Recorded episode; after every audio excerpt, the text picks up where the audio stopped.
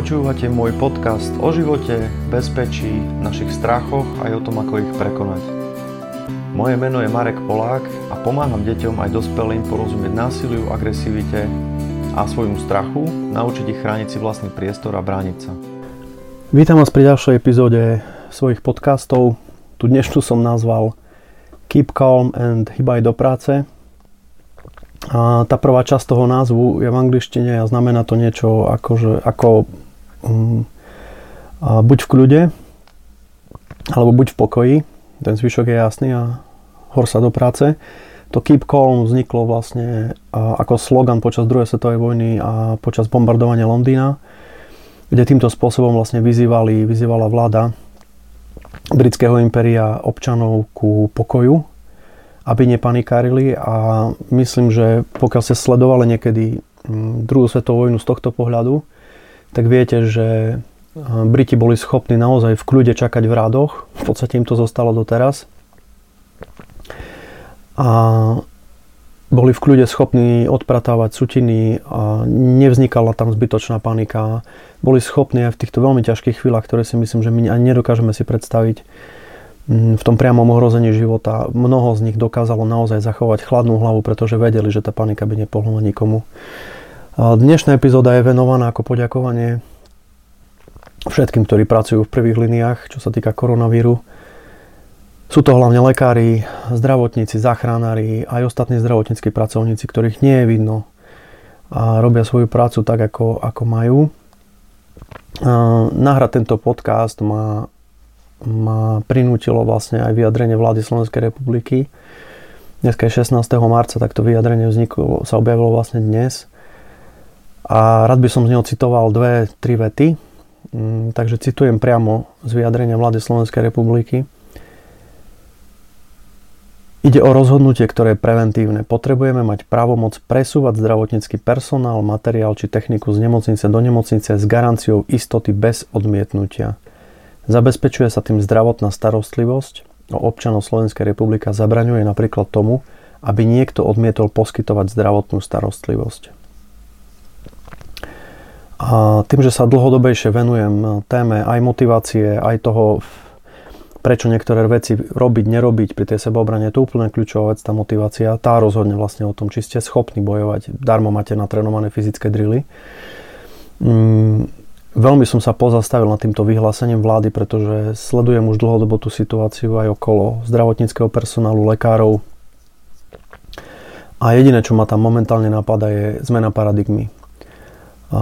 Vláda sa znova snaží vlastne použiť negatívnu motiváciu na to a hrozbu na to, aby prinútila ľudí niečo robiť. Možno miesto tejto negatívnej motivácie a hrozby, persekúciou a trestami by bolo možné najprv vytvoriť pozitívnu motiváciu. A v súčasnosti sme v dosť neštandardnom stave ako spoločnosť.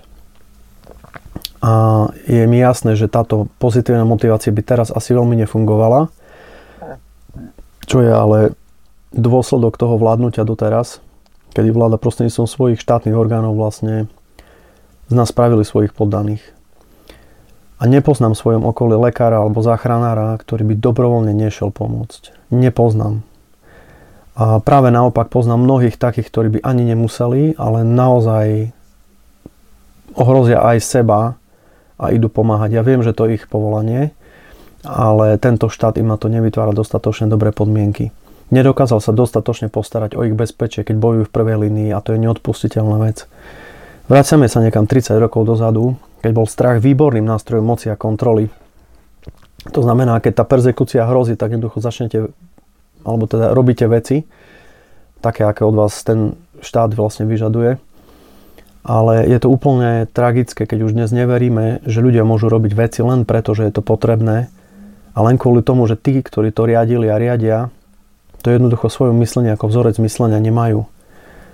U nich je vlastne všetko je niečo za niečo. To je ten problém. Možno by bolo na čase začať veriť v ľudskosť a vytvoriť pozitívne podmienky na to, aby každý robil, čo má. Keby, keby sa investovalo do bezpečia a ochranných prostriedkov, vytvorilo by sa bezpečné zázemie pre týchto ľudí, aby mohli robiť v kľude svoju prácu bez toho, aby museli riešiť kopu ďalších vecí.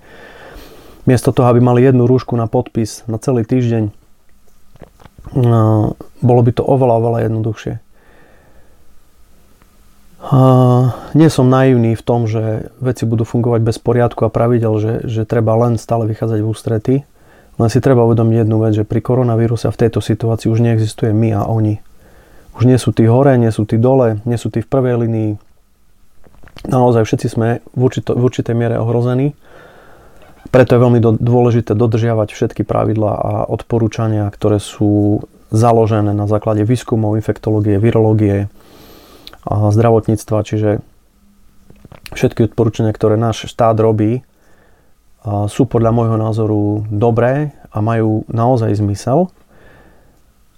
Čo sa mi zdá ako veľmi nešťastné, naozaj táto nešťastná motivácia. Ústi to potom do toho, že mnoho ľudí sa aj bojí priznať sa k tej cestovateľskej anamnéze. Už som to riešil v svojom podcaste predtým, že vlastne tým, že sa vytvára tá atmosféra perzekúcia a strachu, tak tí ľudia budú čím menej ochotní zdieľať tieto informácie.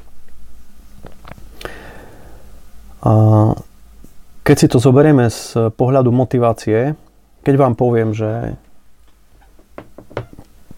budete chodiť každý deň do práce, kde po vás bude stále niekto kričať, bude vám stále niečo prikazovať, rozkazovať, vytvorí vám nepríjemné podmienky, kde sa nebudete cítiť dobre, budete sa v podstate geneticky cítiť stále ohrozený, pretože toto zasahuje naozaj naše najhlbšie štruktúry a mozgu a bezpečia. A ako si predstavíte prácu, ktorú budete robiť? Budete robiť s radosťou, budete ju robiť dobre? Skúste sa nad tým zamyslieť. Naopak, keď vám vytvorím prostredie, kde sú vhodné podmienky, kde budete podporovaní v tom, čo robíte, kde vám budú do určitej miery a možnosti vychádzať v ústrety, v okolí, ako sa vám bude vtedy pracovať. Keď si zoberieme, že už celá táto situácia okolo koronavíru je sama o sebe veľmi stresujúca a prináša vlastne aj tie bazálne pocity ohrozenia, ktoré je veľmi ťažké pre niektorých ľudí kognitívne prekonať. A celá táto perzekúcia a snaha vlastne o tú negatívnu motiváciu len zhoršuje túto situáciu. A ako sa ukázalo vlastne pri výskume správania potkanov, keďže to je veľmi vhodný model mm, modelovania aj správania človeka, dlhodobo sa to takto využíva, tak tam sa napríklad prišlo na to, že posilnené správanie, to znamená tá pozitívna motivácia, posilovanie toho správania, má tendenciu vyskytovať sa v budúcnosti častejšie, kdežto trest iba zastavuje aktuálne správanie. Ale už nehovorí nič o jeho výskyte v budúcnosti. To znamená, ak bude, budeme pozitívne motivovať tých ľudí, aby robili tú svoju prácu, vytvárať im podmienky, je to pre nás lepšie, ako keď budeme trestať za to, že to, že to neurobia, alebo ich budeme nútiť to robiť. Naozaj ešte raz opakujem, ľudí, ktorých stretávam ja v svojom okolí a sú zachranári, lekári, neviem o jednom z nich, ktorý by nebol ochotný pomôcť. Čo sa týka toho negatívneho posilňovania, to znamená aj tie perzekúcie, to nie je až také efektívne, pretože obsahuje ten moment toho trestu, to znamená, neurobiš niečo, potrestám ťa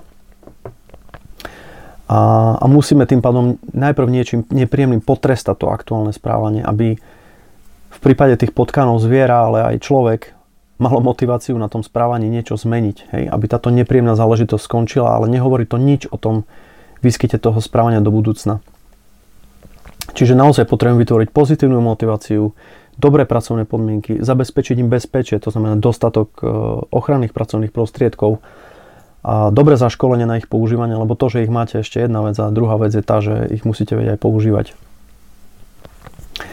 A takto sa dá vytvoriť potom pomerne silná bariéra toho, toho prvého náporu a snáď ešte na toto nie je neskoro. Hmm. Takže veľmi by som chcel poďakovať všetkým, ktorí sa podelajú na, na odstraňovaní tejto situácie. Nestracajte nádej, nestracajte vieru. A ako hovorím aj v inom podcaste, bohužiaľ, a ťažko povedať bohužiaľ, ale takto proste je, že každý z nás odpovedá sám za svoju bezpečnosť v prvom rade sám. Tak ako každý z nás sám musí dodržiavať všetky hygienické opatrenia, sociálnu vzdialenosť, nosenie rúšky na verejnosti, sú to nevyhnutné opatrenia, ktoré vychádzajú naozaj z poznatkov eh, biológie, fyziky, chemie, matematiky. Takto to proste a takto, takto fungujú tieto prírodné zákony. Ale je to na každom z nás, to znamená aj na vás, keď ste lekári a zachranéri v tej prvej linii, je takisto na vás, aby ste chránili aj sami seba. Hej? Aj keď z titulu svojho povolania sa vystavujete riziku pri pomoci ostatným, za čo si myslím, že vám patrí veľká vďaka.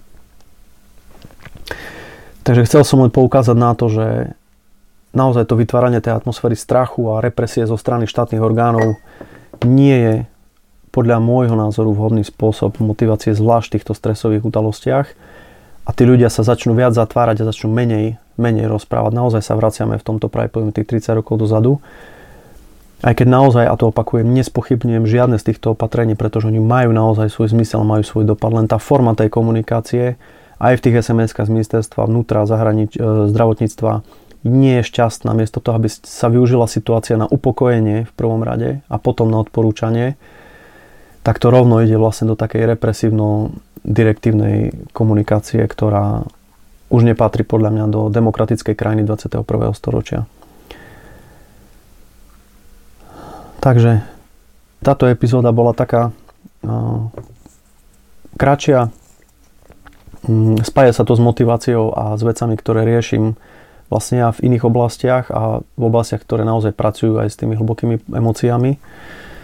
Um, potreboval som, chcel som poukázať na, na, na túto zmenu paradigmy, ktorá by bola podľa mňa veľmi dôležitá a snáď sa nám to v blízkej dobe pomaly začne aj dariť.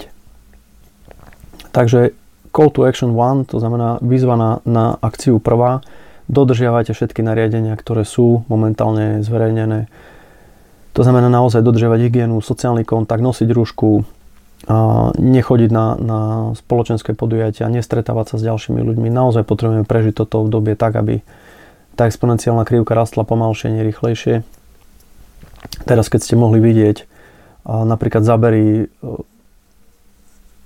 môjho kamaráta Peťa Dosedlu priamo z francúzského letiska online, nikto tam nenosí rúšku, tí ľudia nie sú informovaní, ignorujú to. Naozaj vzhľadom k tomu, čo sa im tam deje za posledné dní, ten, ten exponenciálny náraz je naozaj rýchly a je to obrovská nezodpovednosť, nie len voči sebe samým, ale aj voči ostatným ľuďom, takže dodržiavajte všetky tieto opatrenia. A Call to Action 2, to znamená akcia 2, poprosím vás, subscribite si moje podcasty, či už na Soundcloude som ako Marek Pola Coach, alebo na Apple Podcast. Budem vďačný za vašu spätnú väzbu, za komentáre, prípadne otázky, ktoré raz odpoviem niektorý z ďalších podcastov. Takže buďte v bezpečí a teším sa na vás pri ďalších podcastoch.